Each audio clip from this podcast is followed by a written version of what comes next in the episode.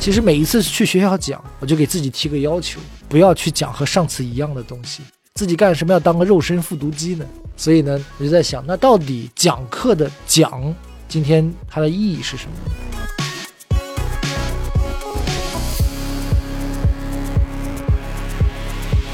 比如说到我们这里来卖他们的 SaaS 产品，来五个人，销售来了之后一开场，照本宣科的把需求问了。这段时间 Pre-sales 在玩手机，对，然后后面 presious 站起来，根本不管前面的对话，只是把他的标准 PPT 讲一遍。CSM 也不知道为什么要来，反正就今天要壮壮声势来了，对吧？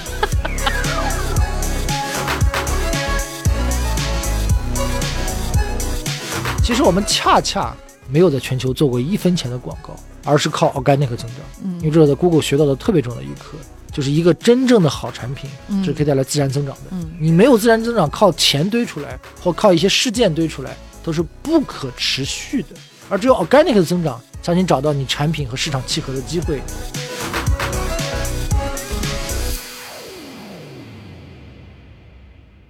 亲爱的听众朋友，大家好，欢迎收听本期的创业内幕，我是主持人 Lily。本期呢，我们请到的嘉宾呀、是中国非常非常领先的企业学习公司 UMU 优木科技的创始人、董事长兼总裁李东硕。大家好，我是李东硕，我是 UMU 的创始人。那我在二零一五年创办了 UMU 啊，那到现在也是八年的时间了。嗯那 UMU 呢也发展成为一家服务全球数亿用户，然后呢收入过亿，服务了数万企业的这样的一家企业学习领域的公司。那我们呢是以学习科学为基础，通过学习技术加上学习科学，去改变企业的人效，改变企业的生产力，在这个学习科学的基础上，让学习引领绩效的改变啊，引领嗯组织的这个发展。我们在第一年的用户就突破了两百多个国家啊，然后呢，我们的收入百分之六十五来自于中国以外的全球市场，所以我们是企业服务 SaaS 领域中国的企业中全球化或者是出海收入占比最高的公司。嗯，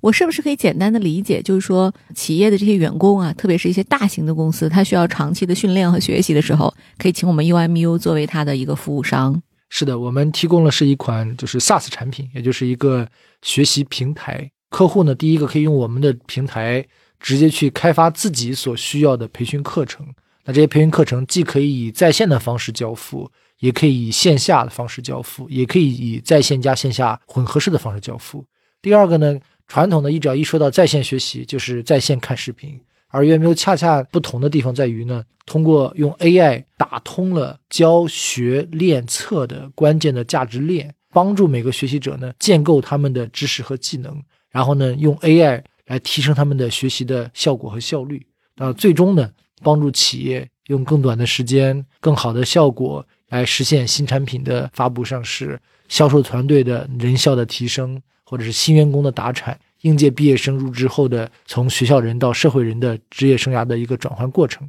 这些只要涉及到企业的学习的场景，都是 UMU 所服务和擅长的。再扩展一步，企业有的时候是需要经销商的，那么很多的汽车主机厂，他们的门店、4S 店就是经销商在经营的，那都是通过 UMU 来进行的这个培训或者是学习发展。那再往前一步呢，很多企业有他们的用户，他们的产品如果稍微复杂一点。他们就用 UMU 来去教给用户怎么用他们的产品。比如说有一款化学分析仪器，上面一百多个按键，那每一次这些操作的这个负责人离职，这家厂商就要去上门再培训一遍，双方都很痛苦。但他把这些技能转化成有效果的、有体验的这些课程。那再往外一步呢，就是对潜在的用户，他们可以通过 UMU 学习很多的领域知识啊，比如说用 UMU 呢来去学习。如何去做好营销？学如何做营销的过程中，其实恰恰学会了背后所需要的一些这个关键知识，也对提供这些课程的这些公司形成了很强的一种品牌认知。所以这些呢，都帮助企业，无论对他们自己的全职员工，或者是其他形式的雇员，再到他们的经销商、合作伙伴，再到他们的用户和潜在用户，都能带来很好的学习与发展。所以它也突破了传统的学习平台只服务于他们的员工这一个单一层次。我刚才听下来啊，它应该是除了学，它还可以生产，对，然后呢还可以验收，是的，是吧？所以它才能跟经销商打通。是的，是的，啊、就因为经销商下面的人也不是我的人，其实我是没法管的。过去是的，啊，哎呦，这个太有意思了！咱们在国内有类似的竞争对手吗？其实，在每一个领域的创业者都会面临着，就是上一代产品的竞争对手、同一代产品的竞争对手和其他领域试图扩展到该领域的竞争对手，对吧？所以我们在全球范围内，每个国家都有不同的竞争对手啊。嗯所以在我们这个行业呢，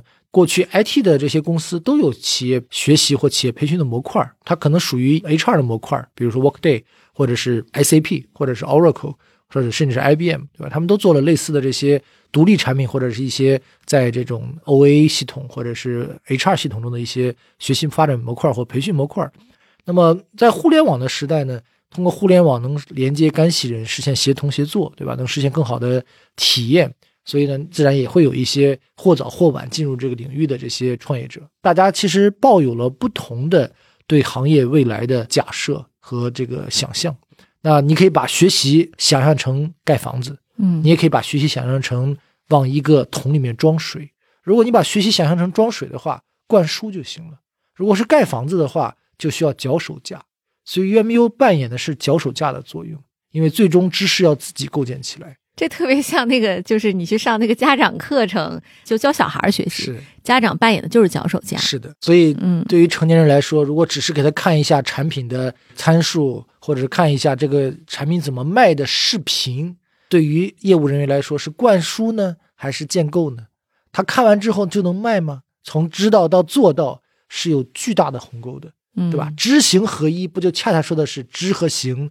很难合一？嗯合一的过程就是基于学习科学，用有效的练习、实时的结构化的反馈、点评和辅导，帮助他转化他所学到的东西，变成他的能力。这是一个建构的过程。对，咱们只做 SaaS 还是也是会帮一些行业的公司去搭建他们的课程模块儿。啊、首先呢，我们是一个完全标准化的产品，在全球范围内就一个版本，没有分支版本。第二个呢，我们通过五十个到一百个规模的 API，让企业可以基于我们的 API 做二次开发，可以基于我们的 API 和所有的这个 HR 系统、中台系统、OA 系统对接，所以也解决它的一些个性化的问题。第三个呢，比较幸运的是，培训这个领域今天学习科学胜于了个性化需求，就是你可能很个性的做培训，但是它无效。你遵守学习科学，它就是有效的。嗯，而传统的这个培训方式，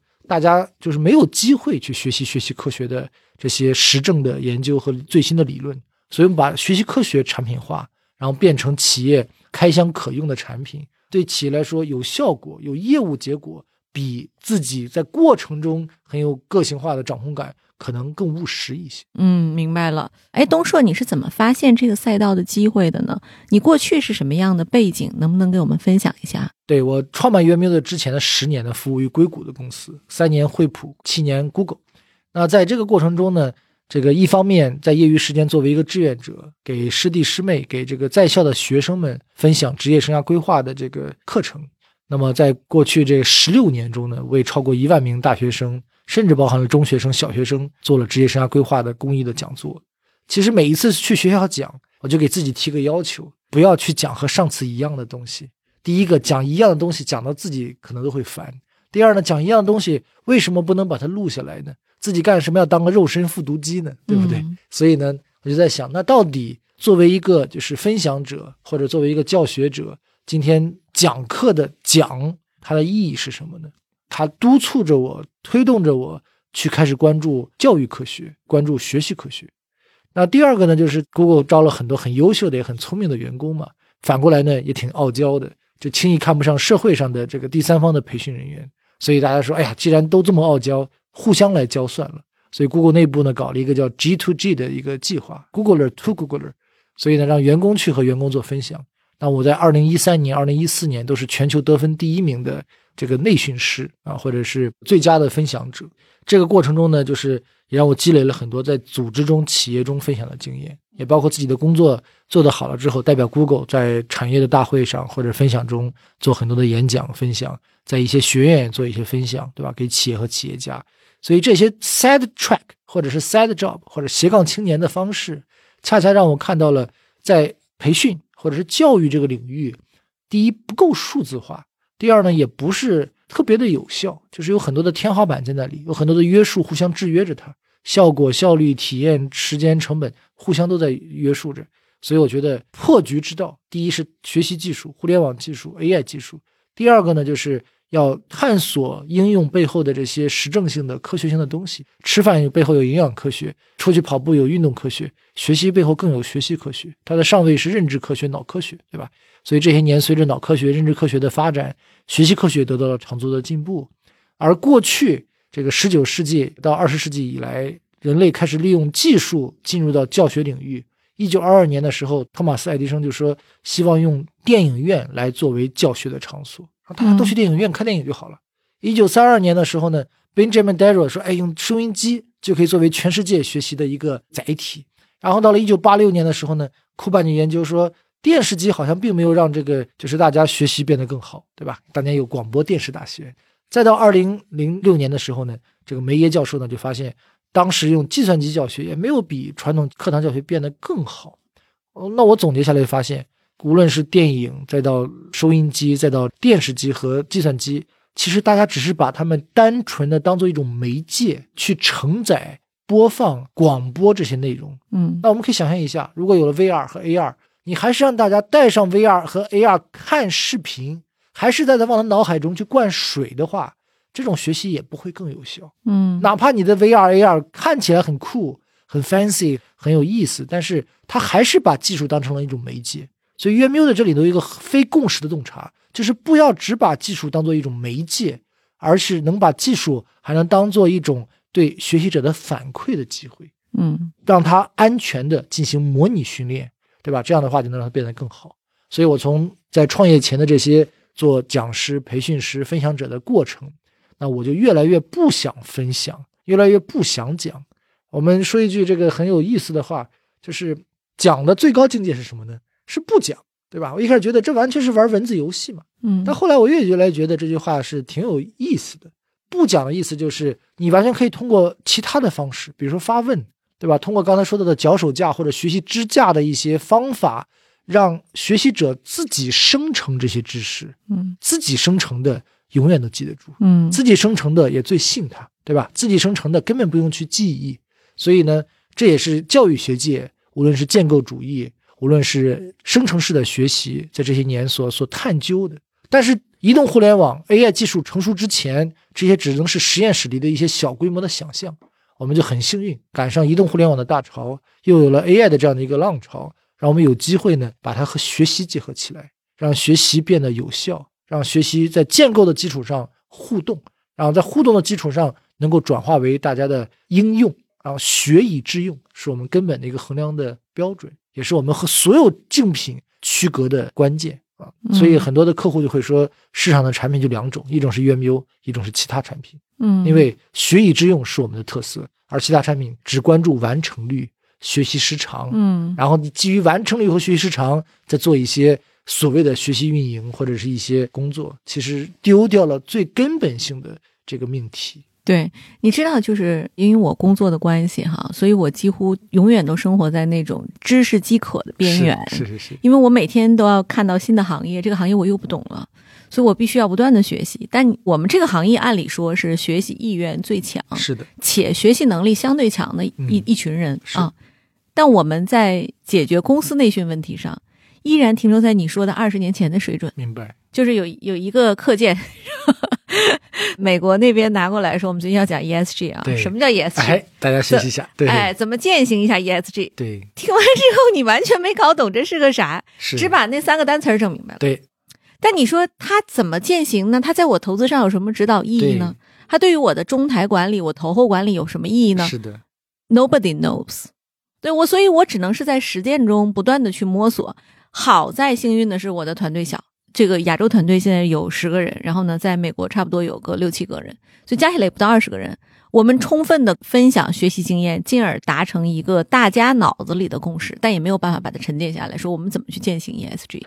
但我听完你说的，我完全可以想象，比如说用了一套 UMU 的系统，嗯，就我们大家可以一起来构建一套知识体系，是的，并且去验证。是的，虽然我没用过，但我想象它应该是一非常好的东西。是的，我非常遗憾，因为其实我今年我工作已经二十年了，我工作第一年用的学习系统和 今天没有任何变化。嗯，至少爱丽丝我从事过的公司啊，都是一一套那个视频课，然后上完之后呢，你那个现在可能还能监测你确实是上完了，还有一套问卷。过去的话就是说在银行的时候，那你就可能是每三个月要考试一次，对，refresh 一下，答不过呢不要紧，对，再来一遍，哎，再来一遍，什么时候答对为止，你根本不知道答案真的是什么。其实很多时候就是为了应付这个过程。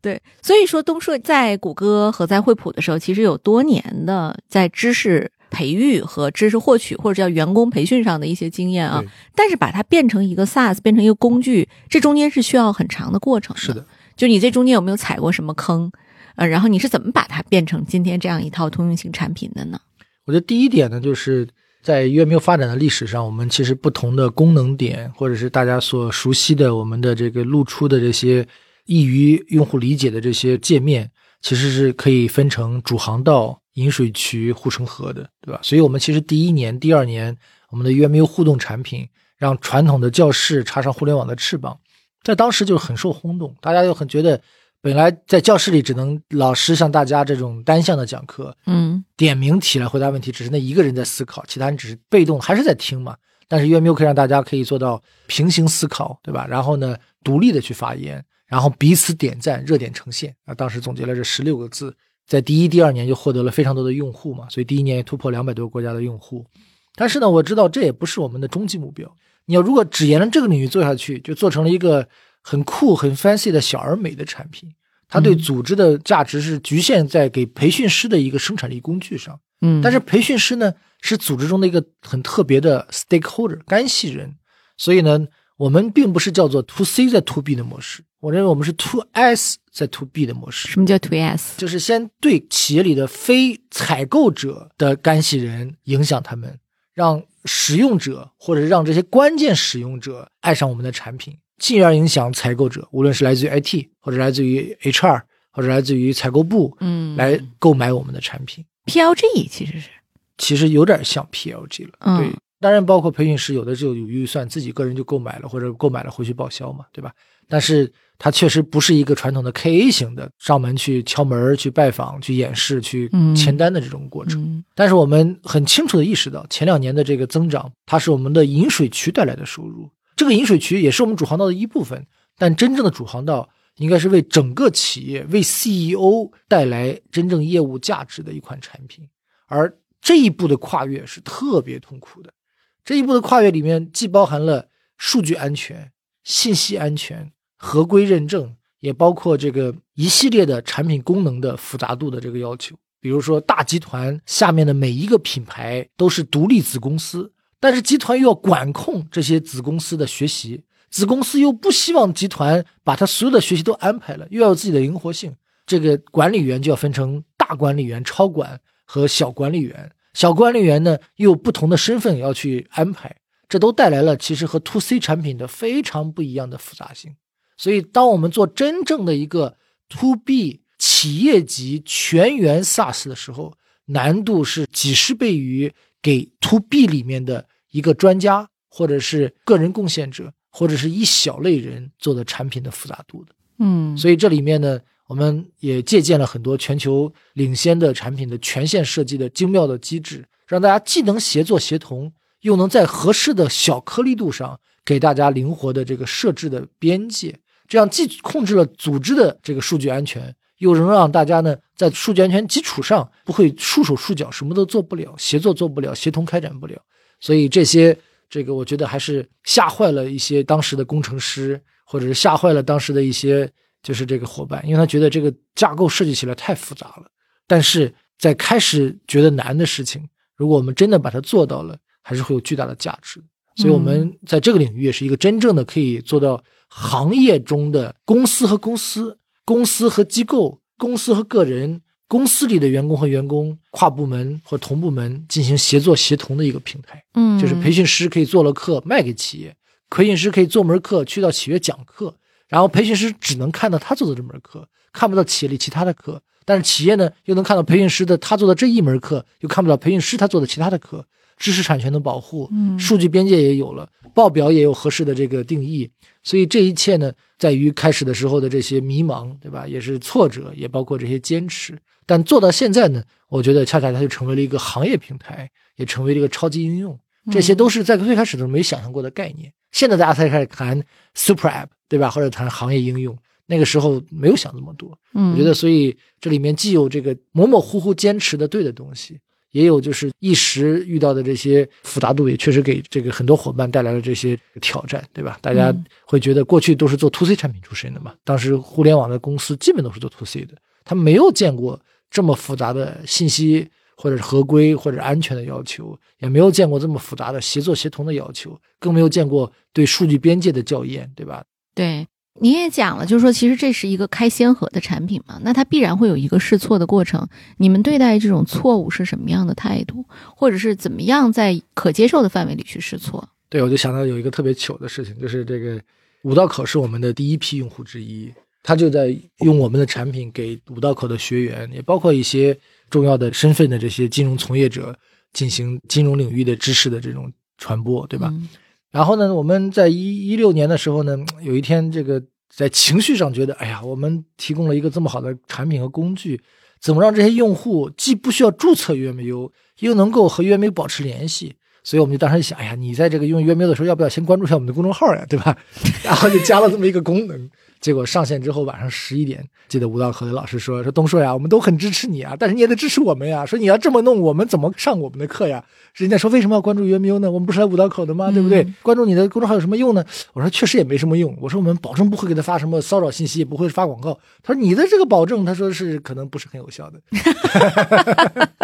对，所以我没有当夜又把这功能下下来了。嗯所以那是很深刻的一个教训，就是嗯那是做的一个到目前为止唯一的一次，就是我们导致功能回撤的一次决策，之后再没有做过功能回撤。对我们后面每个功能都发的让客户非常满意，对也是反过来意味着情绪的推动的决策可能是不太合适的，对吧、嗯 t o B 的决策都是理性的，To B 的决策容不得今天有这个情绪上的这种波动。嗯，对，所以这样的一个决策，它从发出来到最后撤回，只用了一天，是吗？没有一天了，几个小时。啊，那其实是非常的快速。对，因为当时第一架构也不复杂，第二这个功能弹个窗说你关注下公众号，就在当时也很多企业都在用的做法。对，我们也觉得它好像没什么坏处。对没坏处，而且也可能为未来带来一些新的机会和可能嘛，对吧？大家也都在说有什么玩法嘛，对，所以就是当时还没有对 to B 的这些调性有那么深刻的认知，对，所以我觉得也也挺好的，对吧？对在越早期的时候犯一些这个能挽回的错误，没有让用户因此而这个流失，或者是对产生这种怨念，就会很不错。所以到目前我们仍在服务五道口，对，嗯，对，就是说，其实，在思考一个商业决策，包括一个产品的时候，我们第一要考虑的不是我们觉得它多酷，而是用户觉得它有没有用。在此，我就觉得东说你有机会一定要给那些发票 APP 啊什么的，就上上课。每次开发票 要求我关注公众号，而且推一些什么商家的什么这个广告，真的很烦，对吧？就在我看起来，这严重伤害这个门店的品牌。我是真觉得，就有些产品的设计非常的，用你的话是非常情绪化，很画蛇添足。对，其实我们在聊 UMU 的时候，您反复的讲的是它的效果，效果对吧？你也一直在强调效果学习这个词儿是您造的吗？是的，这个词是我在 Google 的工作经历中呢做了一个迁移啊，因为 Google 呢，它最开始做搜索引擎，然后大家免费使用搜索引擎，没有商业模式，对吧？嗯一度也是现金流枯竭的，卖给雅虎，雅虎不买，嫌它贵，因为没有办法对它估值建模。然后后来呢，就是 Google 在这个搜索的结果中加入广告，对吧？所以这个也开创了一个就是新的商业化的这种机会。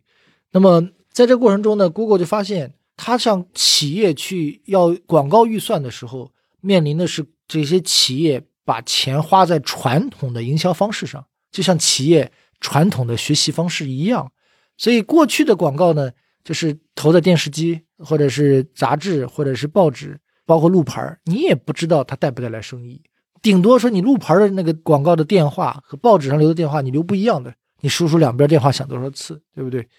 所以 Google 呢就提出来传统的广告和一种新型的广告的一种变革机会。Google 把它的广告叫做 performance ads，叫做效果广告。嗯效果广告关注的是 conversion，关注的是转化率，就是你花的钱要带来业务结果，而不是花了钱你知道浪费了，但你不知道浪费在哪里，对吧？嗯这是传统广告主的最大的痛嘛。所以传统的广告主觉得，哎，没关系，我浪费的钱那叫 branding ads，我带来了 branding awareness。然后时间呢，到了二零零八年、零九年，次贷危机开始，嗯很嗯，多的企业就是在预算上出现了很大的回撤，对吧？嗯但是你把所有的预算都砍掉了，企业还是要去做营销啊。那营销的时候，Google 一百美元就可以投放一批广告，效果好你就再接着投嘛。所以呢，performance ads 在经济不好的时候获得了非常大的关注和认可。而一二年、一三年股市也变好，经济也变好的时候，大家再也不投传统广告了，以效果转化的方式做营销。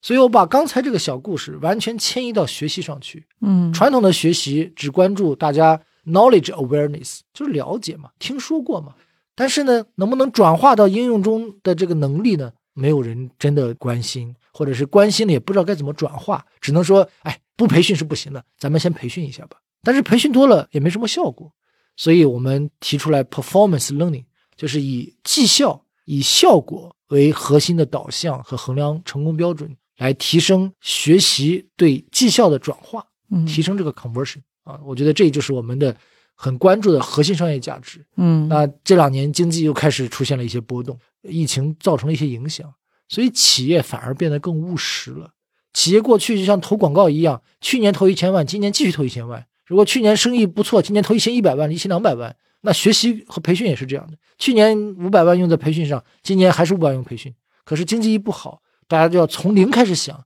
哪些培训是一定要做的，以及做培训达到什么效果。不做培训行不行？用别的方式能不能替代？一定要做培训的话，怎么做？这个时候就给 UMU 带来很多机会，因为嗯通过 UMU 让企业自己的学习，或者是培训机构通过 UMU 交付的这些培训学习有效果、有转化，而不只是有学习时长。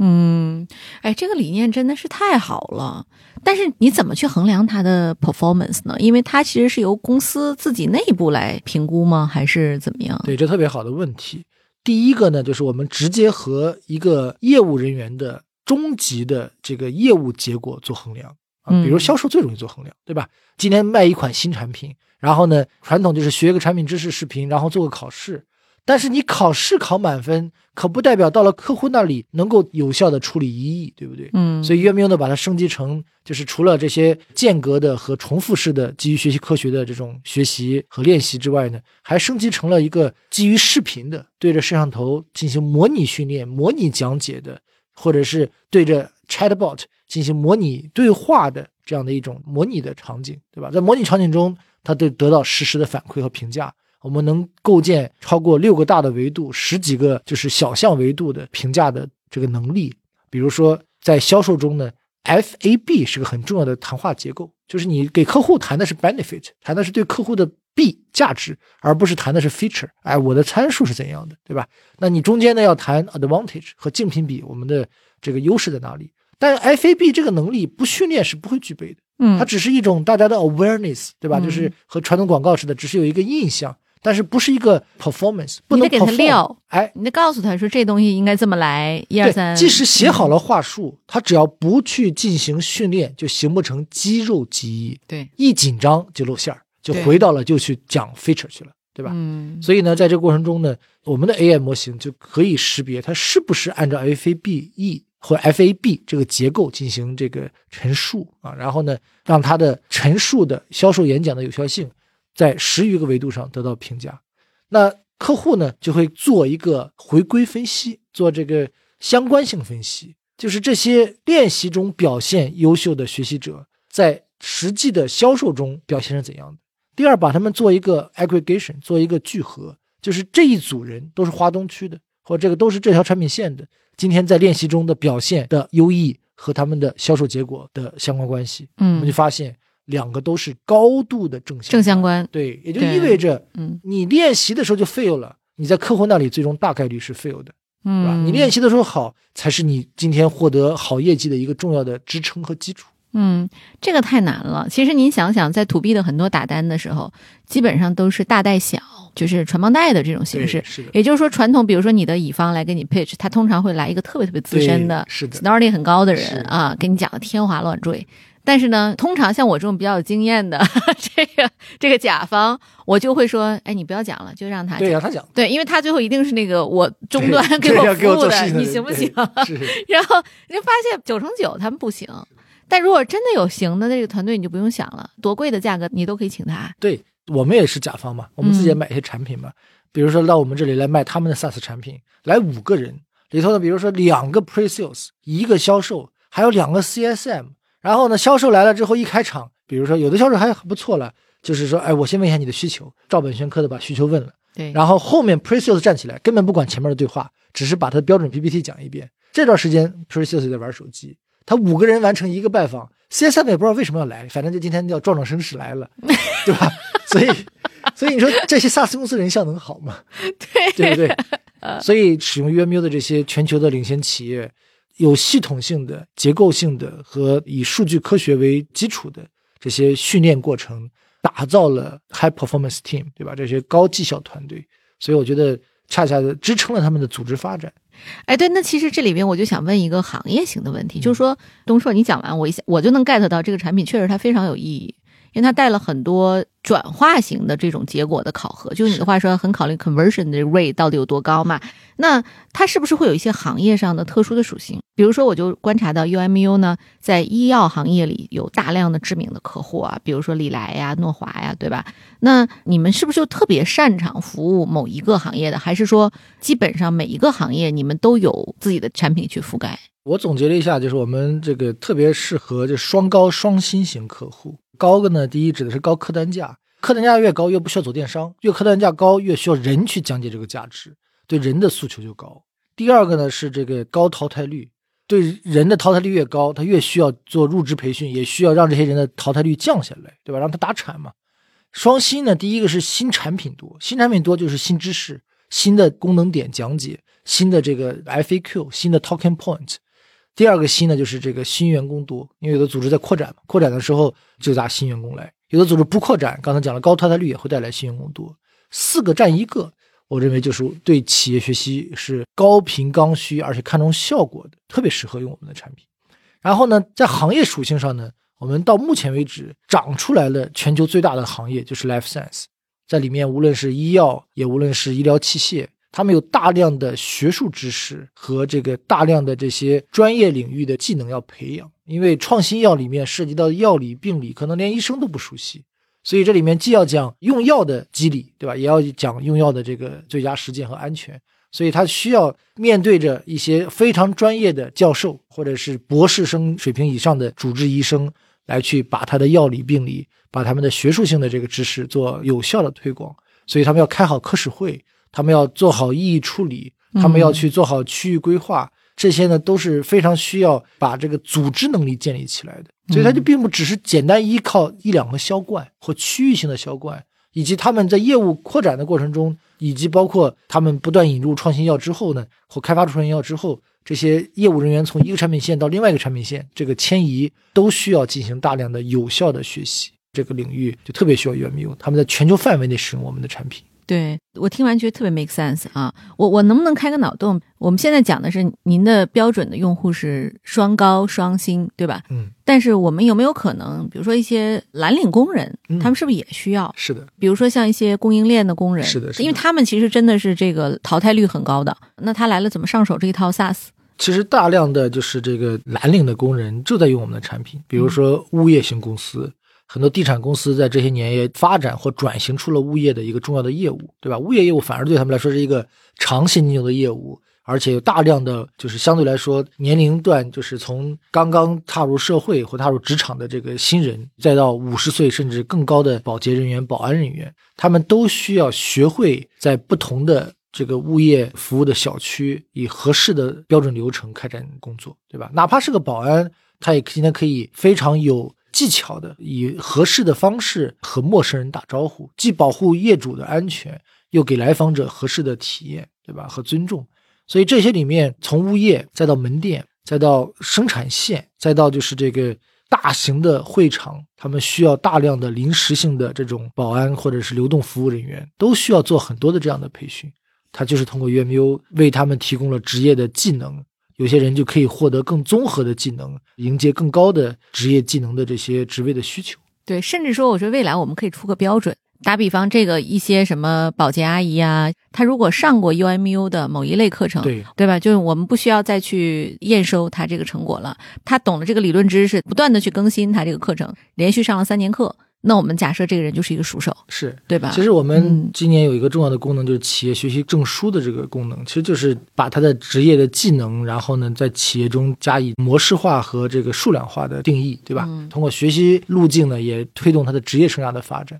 嗯，我知道，就是您其实一直在致力于提升企业的人效，这也是我们 UMU 整个产品的本质嘛。是就是你要帮助客户找到可持续发展之路。但据我所知啊，UMU 本身就在人效上做到极致的好。如果我没记错的话，就是我看到一个数据是说，我们在二零二零年就已经达到了人均年产能十五万美元的标杆水平。是的，是的。这个非常非常的令人惊讶。是您是怎么做到的呢？要不要跟我们分享一好下？其实国内的 SaaS 公司就是现在有不少交了表去这个准备上市的，所以公开了他们的财报嘛，所以可以看到国内的 SaaS 公司人就是整个公司包含只要是前台也是你的这员正式员工的话，平均下来人均的销售额只有二十万到四十万人民币，二十到四十万人民币也意味着你反过来员工的工资平均工资不能高于这个值，对吧？你还有其他运营费用、营销费用呢，那就意味着要么就是这种企业呢巨亏。要么这种企业呢，今天招的工程师，再到就是前台的这些人员呢，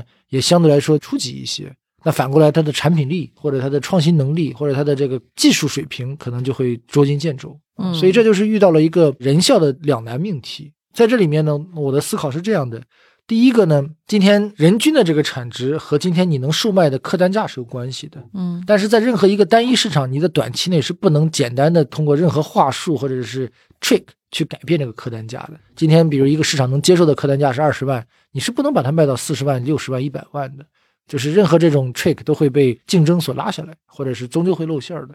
第二个呢，就是在高 GDP 市场，大家是愿意为好产品付钱的，而且能付到和其他的好产品一样的钱。所以我们定价的时候呢，其实恰恰锚定了像类似于 Office 三六五或者是 Google 的这个 Workspace，他们一个月一个账号，比如说从十美元后来涨到二十美元，现在能卖到三十美元，锚定这样的一个价格体系，其实就可以收到一个合适的这个这个收入，再乘以按月的，对吧？一个月一个人卖到二十美元、三十美元，其实在国内的这个 SaaS 公司是不能想象的，对吧？嗯国内的很多 SaaS 公司一个人一个月才才收几块钱。对，或者是一块钱，对吧？一年才卖到十几块到几十块钱，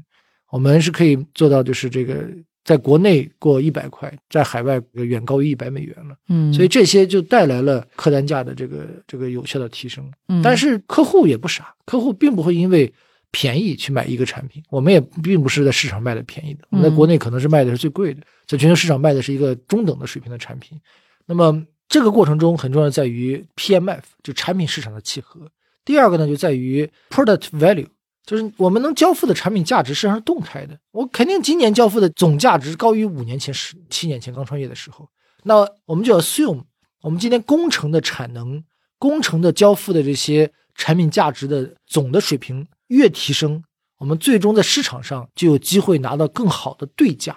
比如说第一年我的产品的价值就值十美元，那我今天有的客户卖五美元，有的客户卖八美元，有的客户卖到十美元，这很公平嘛？但第二年、第三年、第四年，它未必是线性的，它可能上台阶，十美元有一天涨到十五了，有一天涨到二十了。所以我们也在全球有过成功的价格闯关的经历，就是从十美元变到二十美元，客户是认可的，就我们获得了更多的海量的客户，而不是客户因为卖的更贵了而就是这个离开我们。但我们很有良心的一点，也是我觉得有有智慧的一点，我叫做老人老办法，新人新办法。老客户用老价格，因为你是 early bird，你早期支持了我，我就一直让你用五块钱吃一碗面的方式吃到现在。可能现在一碗面要吃三十块钱，但是你早年我们开这个小店，五块钱你吃这个面，我就让你五块钱一直吃到现在。嗯但是呢，别的东西可以卖的现在的价格，所以我们也开发了很多 add-on，围绕着我们的主营的产品、主航道卖高增值的业务，比如 AI 的产品，或者是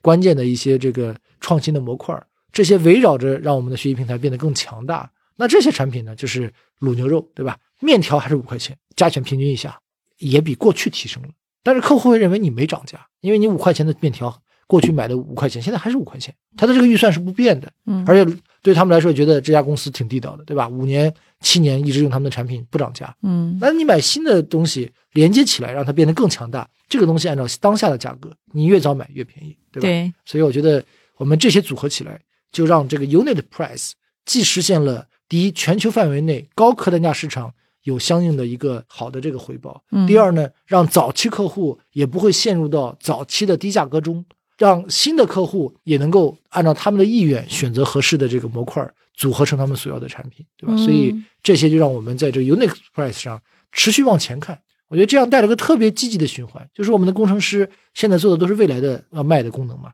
但实际上你就总可以让这些 add-ons 设立一个愿景，就是 add-ons 也能卖出来支持我们做创新的这样的一个预算的规模。那这样的话，我们就可以更多的投入到这个创新上面嘛，对吧？这个财务报表就转起来了，或者是支持了我们的这样的一个创新的闭环。嗯但很多公司经济不好的时候，先砍产研，先砍工程产能，然后进一步消耗了它的 product value 的总和，对吧？的这种交付能力，所以进一步消耗了它的收入的规模和增长速度，就形成了一个错误的循环。对，东硕，你真的是这个账算的太清楚了。你的投资人是不是因为这个这一段才投的钱？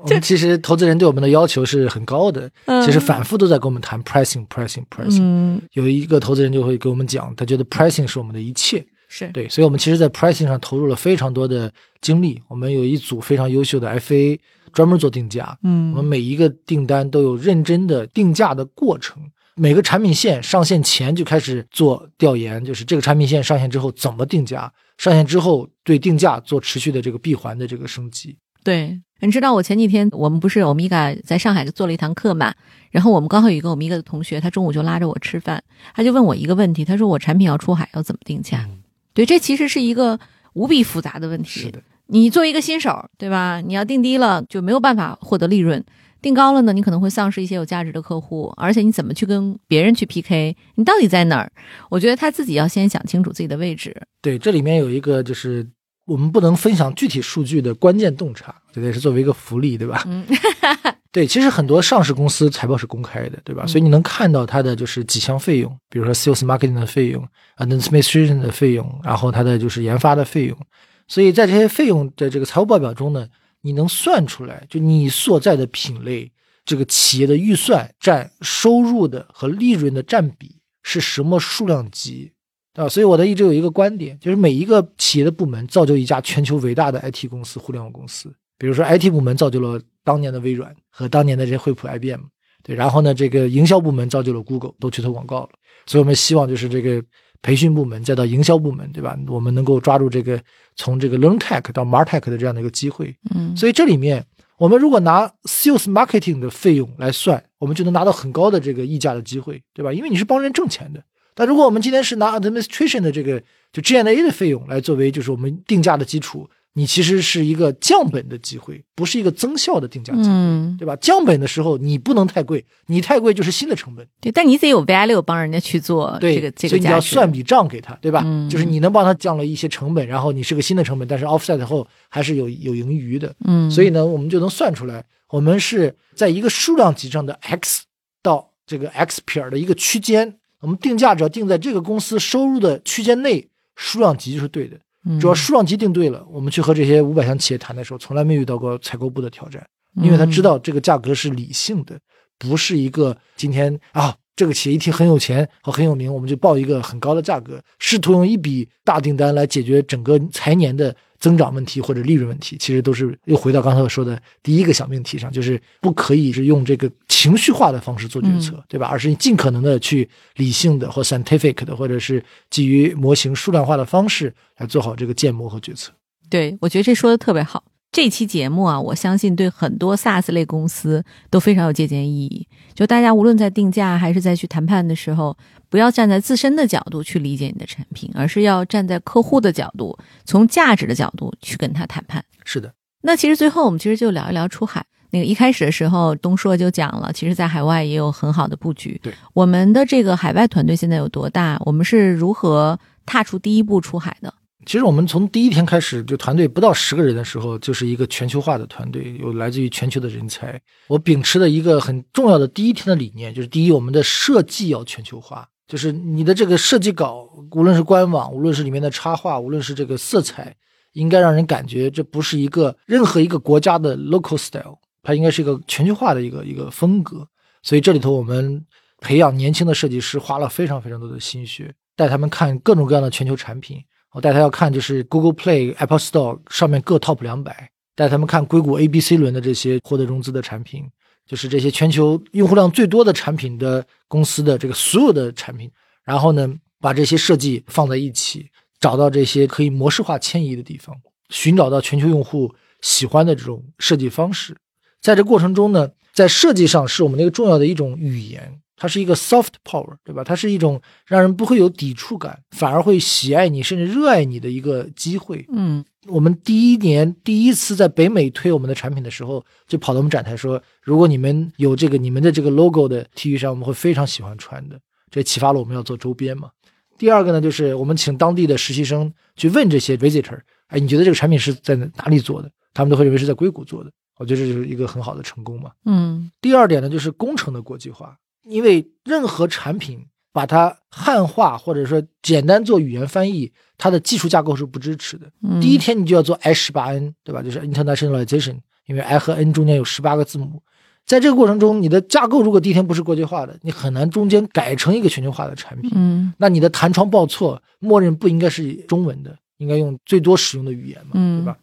那么第三个这个全球化呢？就一定是企业内部文化的全球化，对吧？我们一定要拿要想到或者寻找到普世的企业的这个价值观和文化，才能吸引、发展、保留人才。否则，他是没有理由去为一个全球公司，还是个全球小公司，对吧？来去这个一起工作。所以我们非常注重感知我们每一位这个人才的诉求，trust and respect，尊重与信任，对吧？这是惠普的重要的一个价值观和硅谷的文化。那么最后一点。才是 go to market 的全球化。其实我们恰恰没有在全球做过一分钱的广告，而是靠 organic 增长。嗯，因为这在 Google 学到的特别重要的一课，就是一个真正的好产品是可以带来自然增长的。嗯，你没有自然增长，靠钱堆出来或靠一些事件堆出来，都是不可持续的。而只有 organic 的增长，才能找到你产品和市场契合的机会。现在也就把它叫做 PLG 嘛。嗯，所以这些呢，我们就是还是以 organic 的这个 growth。来作为我们很重要的衡量指标，嗯，对，所以这恰恰降低了我们所谓的获客成本，对吧？你每天有非常大量的用户的主动注册使用我们的产品，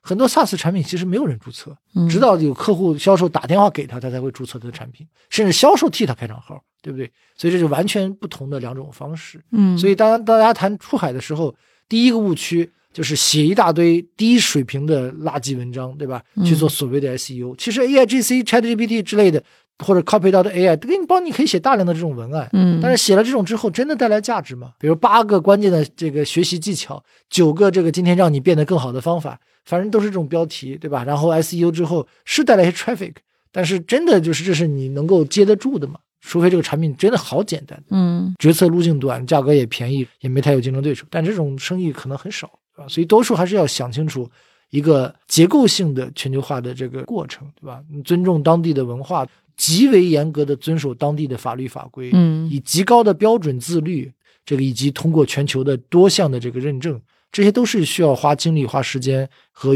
心中是有底线的。对，我们在海外这个也是不是需要一些受一些什么像数安法之类的监管呢？对，我们通过了就是 ISO 一系列的这个认证，从 ISO 二七零一这个隐私安全的，再到二七零幺七、二七零幺八、二七七零幺，然后再到就是 GDPR 啊，然后再到 SOC 的 Type Two 的这个认证。所以这些认证完了之后，其实任何世界五百强今天 B to B 之间做生意是足够可以的。嗯，对，所以我们这些方面都是以完全合法合规的方式来去开展业务。其实我们遇到过一个故事，就是有一个组织公益组织找到我们，希望去这个用我们的产品培训他们的志愿者，然后呢，在总统大选的时候能发起一个 campaign 支持某位总统，反对某位总统。这一单对方有一百万美元的预算，但是被我拒绝了，因为第一。它涉及到这个政治，对吧？我们如果从这个 legal 和 compliance 角度上，任何一家外国公司是不可以参与到这些这个选举过程中提供任何形式的服务和帮助的。第二，就是我们是个学习平台，我们还是专注在 enterprise learning，对吧？而不是这样的活动上。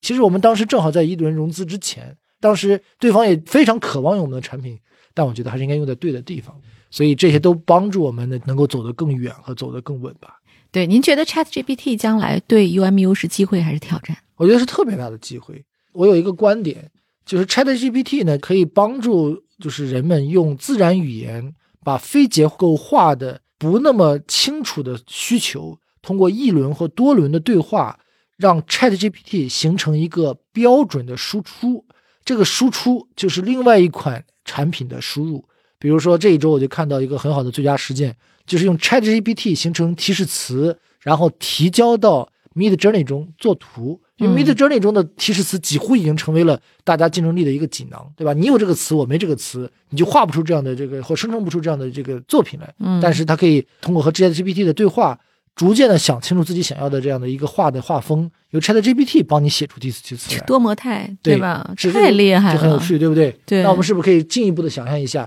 你在 Chat GPT 或者类似的这种大模型的基础的这种 Chatbot 中，你和 AI 对话，你说，哎，我想创建一门课，这门课讲讲 ESG，那 ESG 呢大概是这个意思，然后呢以后包含这几个模块，有这几个模块呢，就是你就帮助我按互联网上这个你能搜到的信息帮我做个整理，但有几个地方是我的洞察，你通过反复的和他的对话，他就会问你是这样吗？是这样吗？是这样吗？然后就生成了是不是一个你要讲课的内容的文本的基础啊？你可以改一改，你看完你可能觉得足够好了，然后这个时候就把它直接交给 UMU 的 API，UMU 的 AI GC 生成一个视频课，嗯，这件事情其实就变得这个越来越近了，太酷了。对，这其实整个都是一个生产力的一个变革，巨大的提升。对，所以它可以帮助我们去做那些 logistic 的事情，嗯，也可以帮助职场新人做他现在还不熟练的事情。可能未来 UMU 和 ChatGPT 以及多模态的各种各样的变革、大数据，我们的下一代人他获取知识可能是完全不一样的方式了。就是我们学了二十多年学会的技能，可能他们在十几岁的时候，maybe 就已经能掌握了。是的，这知识改变世界，然后技术改变了人类的这个未来，特别美好。对，东说我们讲的这么精彩、这么好的一期节目，你的团队还在招人吗？对，我们一直在持续的招人，对，所以我们欢迎所有的小伙伴能够来关注 UMU，对，关注 UMU 的职位，一起构建一个全球的伟大的事业啊！如果你心怀梦想，然后呢有很强的自驱力，也看重自己长期的职业生涯的发展，UMU 一定是一个很好的地方。对我们作为一家全球公司呢，在世界各地都严格的合法合规，非常看重人才，所以呢，大家在这里第一个这个会有一个非常好的工作环境和基础。我们可能是为数不多的互联网公司中提供了自己的独立的新风系统，然后我们提供了就是这个无蓝光的显示器，然后呢，我们提供了人体工学座椅，像这个椅子 Herman Miller 的，对 S A L，然后呢，我们提供了就是这个升降办公桌，我们提供一日三餐，也提供零食和这个饮料，同时呢，我们还提供健身福利，然后呢，也在疫情期间和疫情之后。进一步提升了职场的这个空气质量的监测，我们监测到空气的二氧化碳浓度，每天要有一个二氧化碳浓度的控制指标。因为我们有新风系统，所以 PM 二点五和 PM 十绝对是非常低的，不会有花粉过敏。这些其实都体现了以人为本和人文关怀。ESG 嘛，对，非常 ESG，对吧？对对，还有个小的福利就是，我们收购员工的用旧的手机。拿回来做测试机也是 ESG，减少电子产品的浪费。我们自己严格的按照 ESG 的每个领域做自我的这个要求和发展。哎呦，太好了！哎，你们人力资源部在哪儿？我现在去签合同。谢谢谢谢谢谢。大家一定要积极的这个投递简历啊！然后我们在各大招聘网站上搜索 UMU 就可以，对吧？啊，UMU 优木科技啊，这个名字起的也非常的好。谢谢。好，本期节目呢就接近尾声了，大家一定要记得。在喜马拉雅和小宇宙下面积极的给我们留言，然后今天的福利啊很特殊，我在现场跟东硕要一下，因为刚才东硕讲说他们的这个插画特别好，他们公司很有特色的是周边，对对不对？东硕也送了我一个一个非常非常非常漂亮的杯子，这个杯子成本不低的啊，跟大家说一下，据说跟那个 Starbucks 用的是同一个代工厂，然后呢设计远比 Starbucks 好看，谢谢，所以。大家积极留言，然后呢，我们选出五位听友，送出我们的这个漂亮的呃 UMU 的小杯子。那本期节目就到此结束了，我们下期再会，再见，大家再见。